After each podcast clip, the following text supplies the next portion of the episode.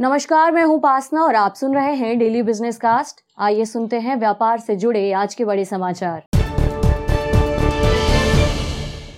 Supreme court ने मंगलवार को सरकार की लोन मोरिटोरियम पॉलिसी पर दखल देने से इनकार कर दिया।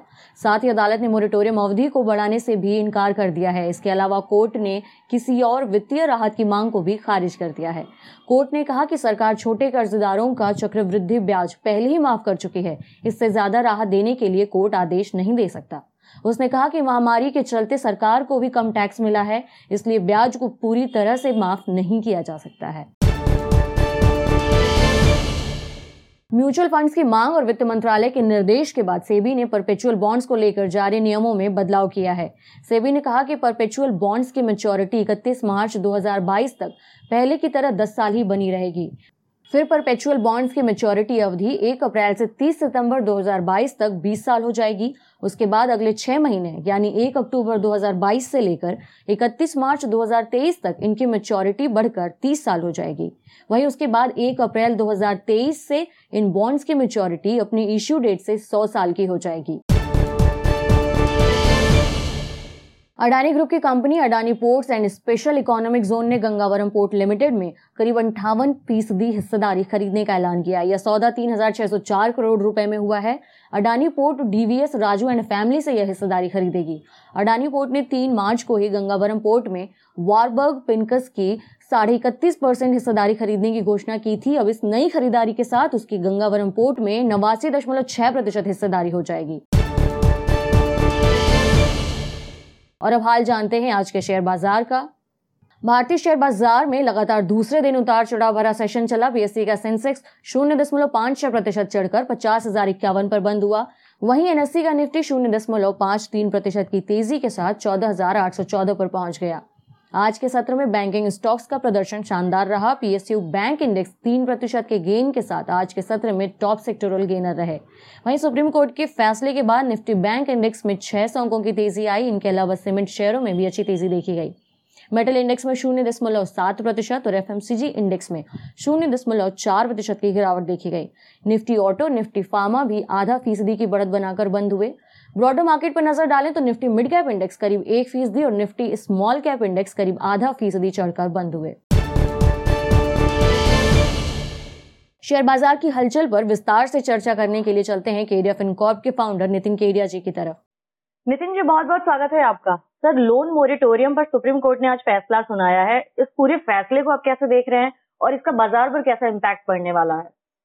देखिए पुरानी कहावत है buy on rumours and sell on news आज बिल्कुल वही हुआ। दो दिन से बैंक निफ्टी गिर रही थी। और आप जैसे ही डिसीज़न आया तो लोग जितना बुरा इसको मान के चल रहे थे उतना बुरा इम्पैक्ट इसका समझ में नहीं आया। And I think market is completely discounting this sir RBI ने पिछले तीन महीनों में नेट फॉरवर्ड मार्केट में डॉलर की परचेजिंग जो है वो बढ़ाई है और स्पॉट बाइंग को घटाया है। क्या इससे ये मतलब निकाला जा सकता है कि आरबीआई मार्केट में अब और लिक्विडिटी नहीं डालने का नहीं डालने की तैयारी में है? उपासना जी स्पॉट की जगह जो जब आप फॉरवर्ड में आते हो, या बीच बीच में हमने ये भी देखा है कि आरबीआई जो क्या कर रहा है, वो बीच बीच में फ्यूचर्स मार्केट में भी आ रहा है। जैसे कि RBI does not want to spot में जो इंटरडे वोलैटिलिटीज होती हैं उसको ज़्यादा डिस्टर्ब नहीं करना चाहता और ये पिछले डेढ़ अट्ठारह महीने हो गए आरबीआई को इस स्ट्रैटेजी को अडॉप्ट किए हुए and this is moving very successfully तो कहीं ना कहीं वोलेटिलिटी ना बिगड़े for that they are doing Upasana ji. Ji. Sir reserve bank ने जो 26 मार्च को बॉन्ड परचेजिंग का प्रोग्राम था रिज़र्व बैंक की तरफ़ से, उसको कैंसिल कर दिया गया है।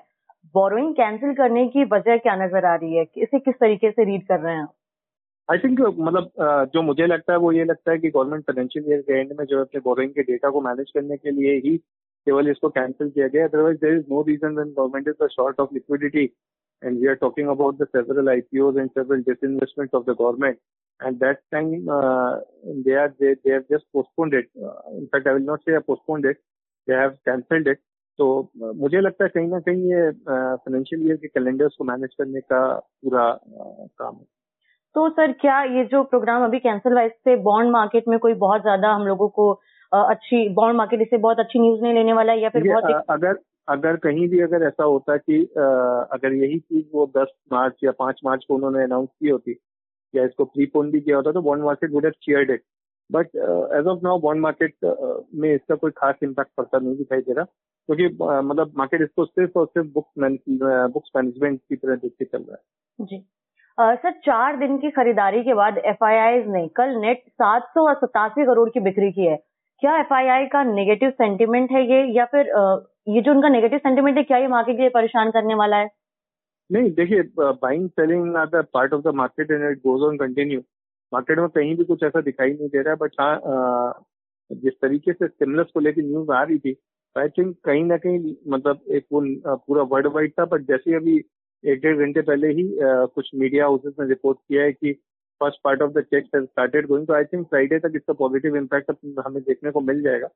और I feel the Monday Tuesday would be positive for the market ji. Sir auto components के दाम हम लंबे टाइम से सुना है कि बढ़ रहे हैं और मारुति ने भी अपने कुछ चुनिंदा गाड़ियों पे दाम बढ़ाए थे। उसके बाद अब निशान ने अपनी कारों के दाम बढ़ा दिए क्या लगता है दाम बढ़ने से जो गाड़ियों की सेल्स है, उस पर कितना ज़्यादा इम्पैक्ट हमें देखने को मिल सकता है?